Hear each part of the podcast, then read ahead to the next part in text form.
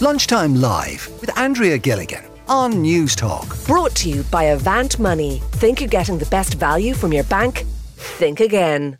We're talking about whether we respect our defence forces enough because the Irish Defence Forces charity, they've today launched a new campaign. They've unveiled this QR coded, it's, it's a camouflage um, streetwear, clothing basically, and it's all about trying to raise funds vital funds for homeless veterans. And I was interested in this because I want to chat to people, former soldiers, former members of the Defence Forces, um, about their experience. Like if it's been launched to deal with, to help assist homeless former soldiers.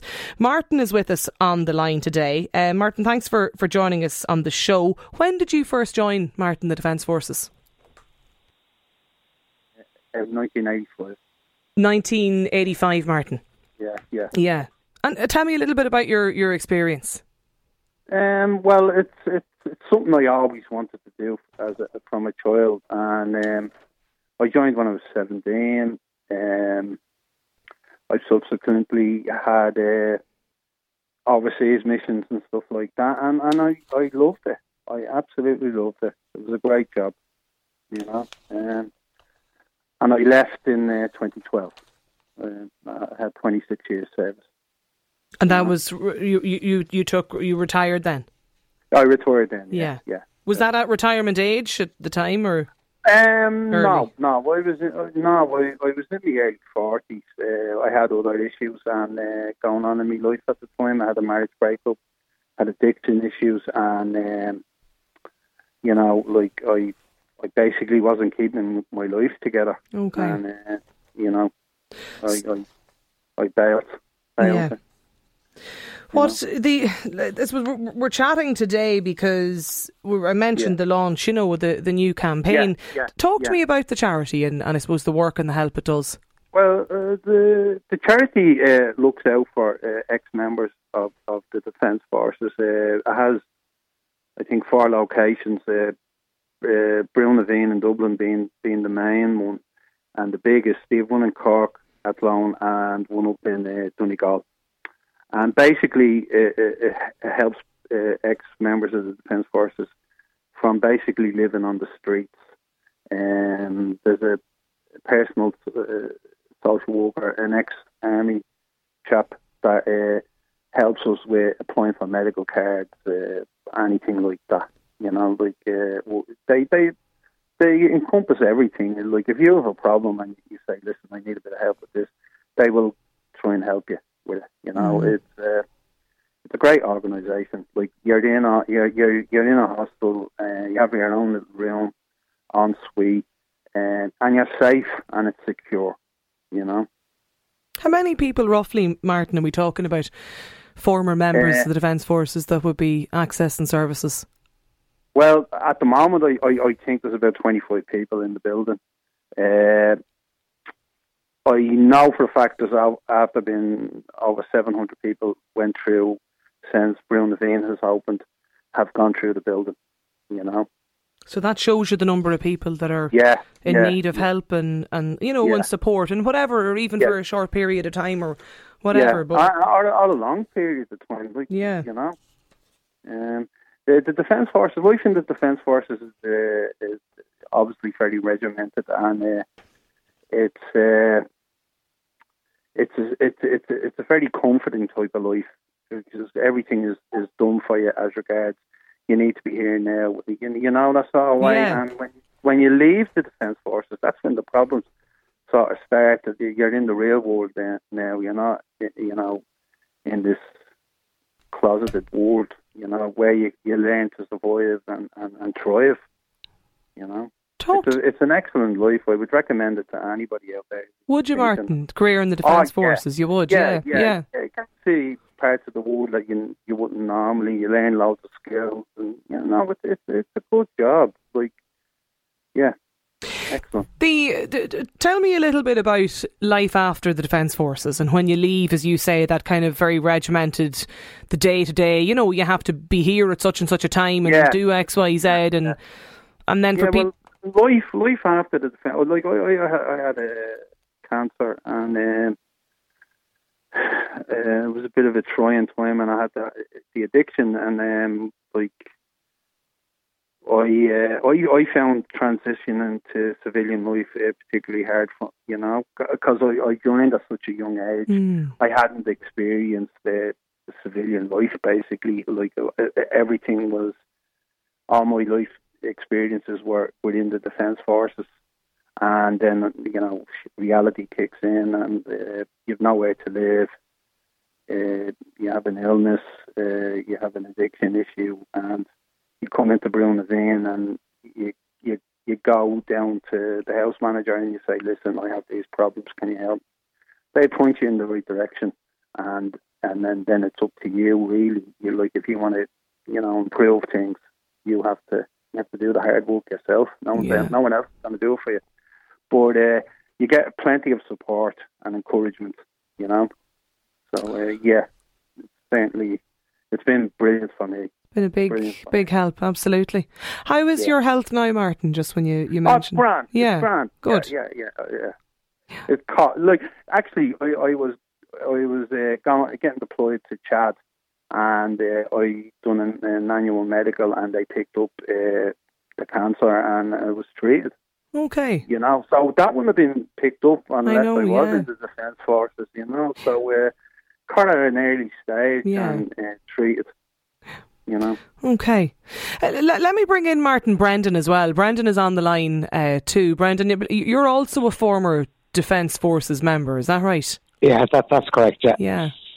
The, I, the like I think you know people today we, we often hear talk about the you know the pay, uh, remuneration, um, career opportunities, particularly around salary and that you know for, for members of the defence forces, and it's it's often talked about on, on, on radio programs. But I think you know a lot of people don't go from that place to you know thinking of maybe homeless former soldiers on a frequent No, I basis. think I think I think the main reason is that is that when you're in the army, you're guaranteed every week your week's wages was coming into you, and you got used to every payday. You knew exactly what you were getting. Whereas when you become then a veteran and you've no work, you've nothing more to rely on. If you know what I mean. So mm. you're not guaranteed that wage every week. What's your story, Brendan? When did you join? I joined the army on the 13th of December 1977, and I left in 1994. Okay.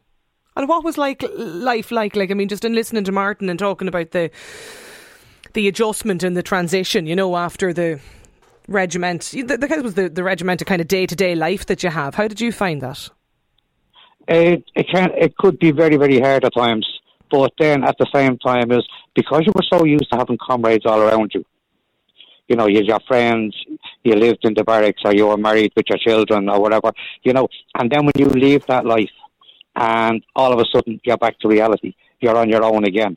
You're trying to get yourself adjusted again, and it can be very very hard to readjust to that type of thing. Is that where there's often difficulties then for, for soldiers and former soldiers, Brandon?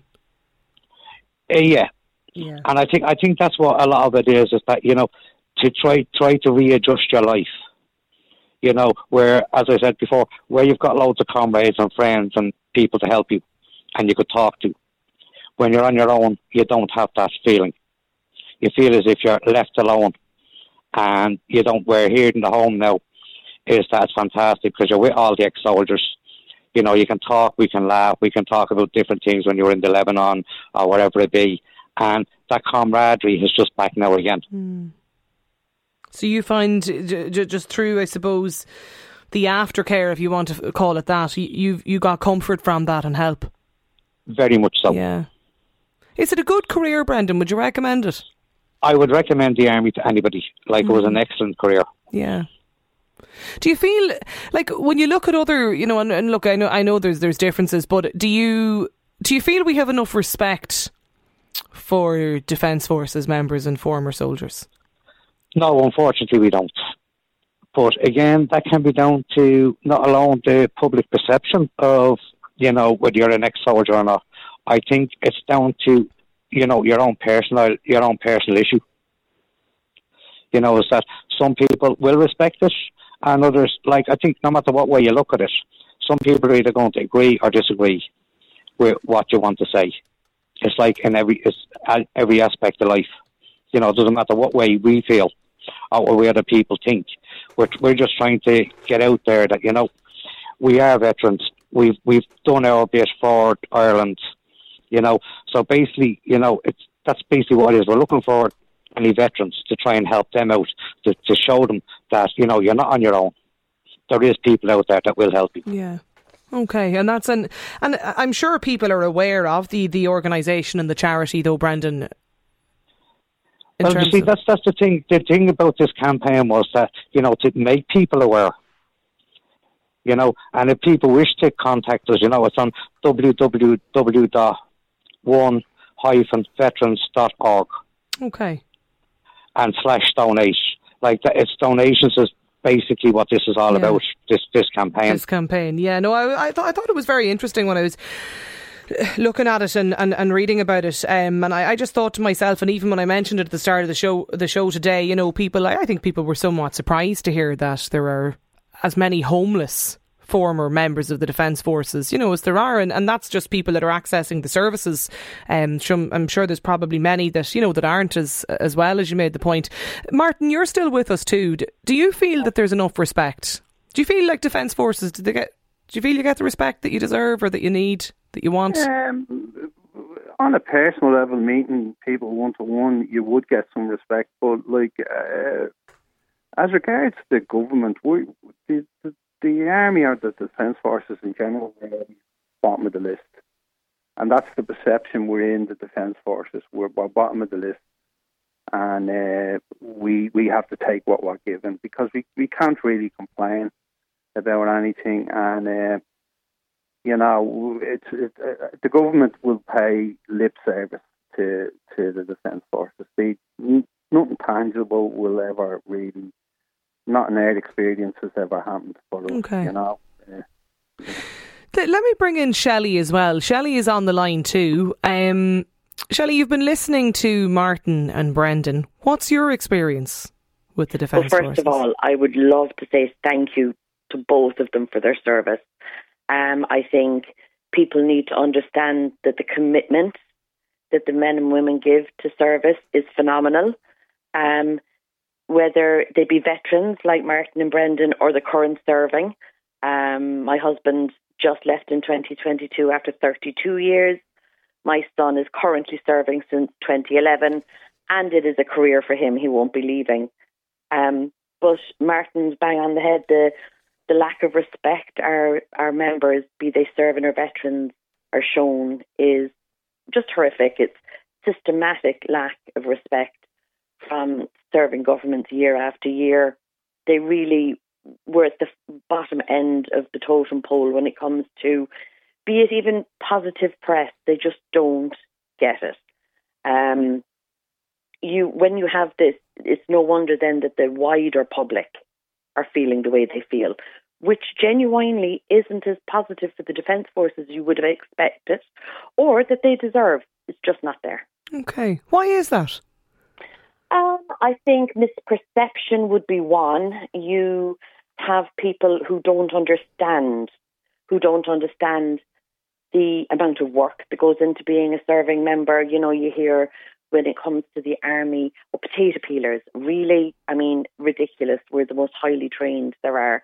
We're world renowned peacekeepers, and these men have served abroad. They know exactly what I'm talking about. Mm. I mean, phenomenal certainly not a potato peeler, but because people don't know any difference, or it's seen as, well, you don't have an education, so you go and join the Defence Forces.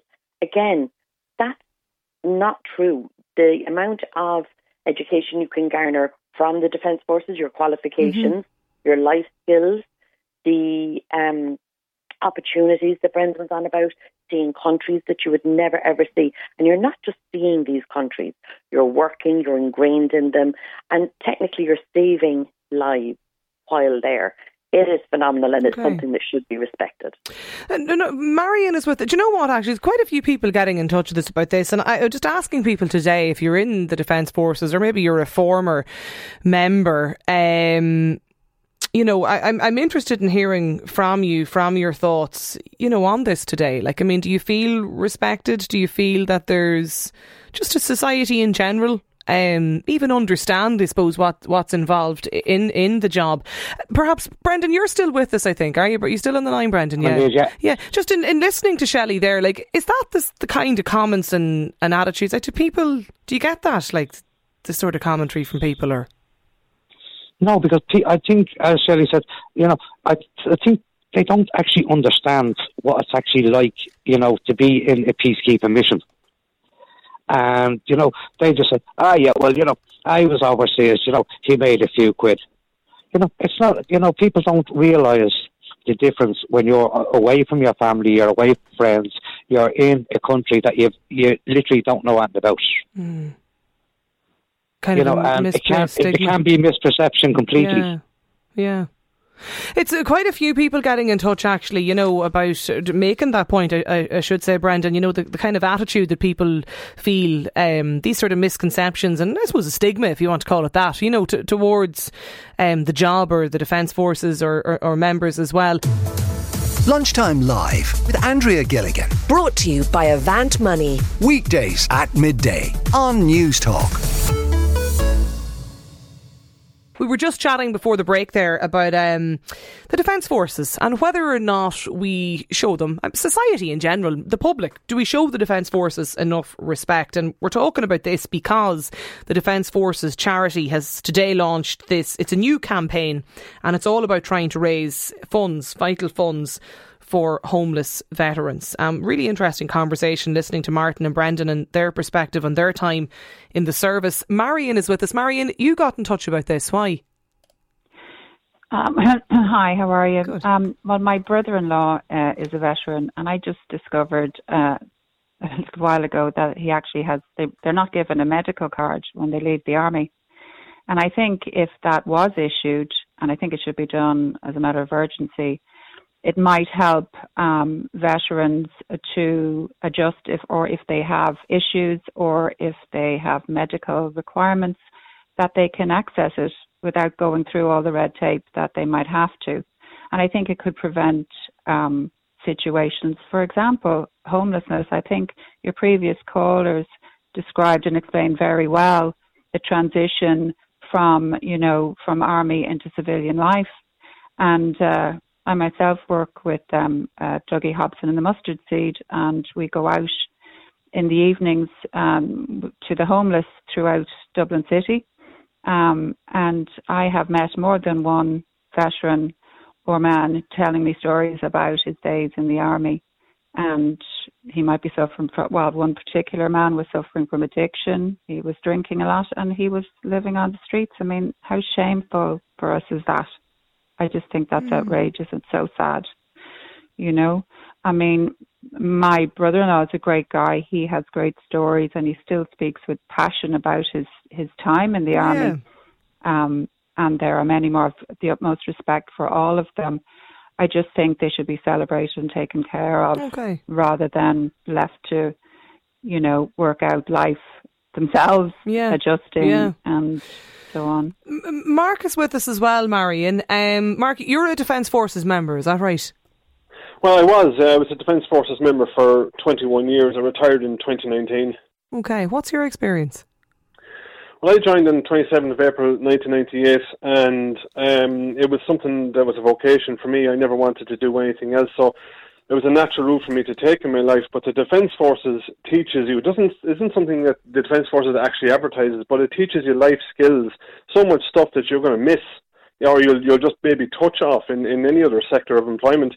Um, it's lessons that I, I, think have maybe even been forgotten um, in today's society. And can I just say before I go any further to um, Martin and Brendan, there's two great men, and they're showing the public what uh, skills, what life lessons, and what they can carry forward into society.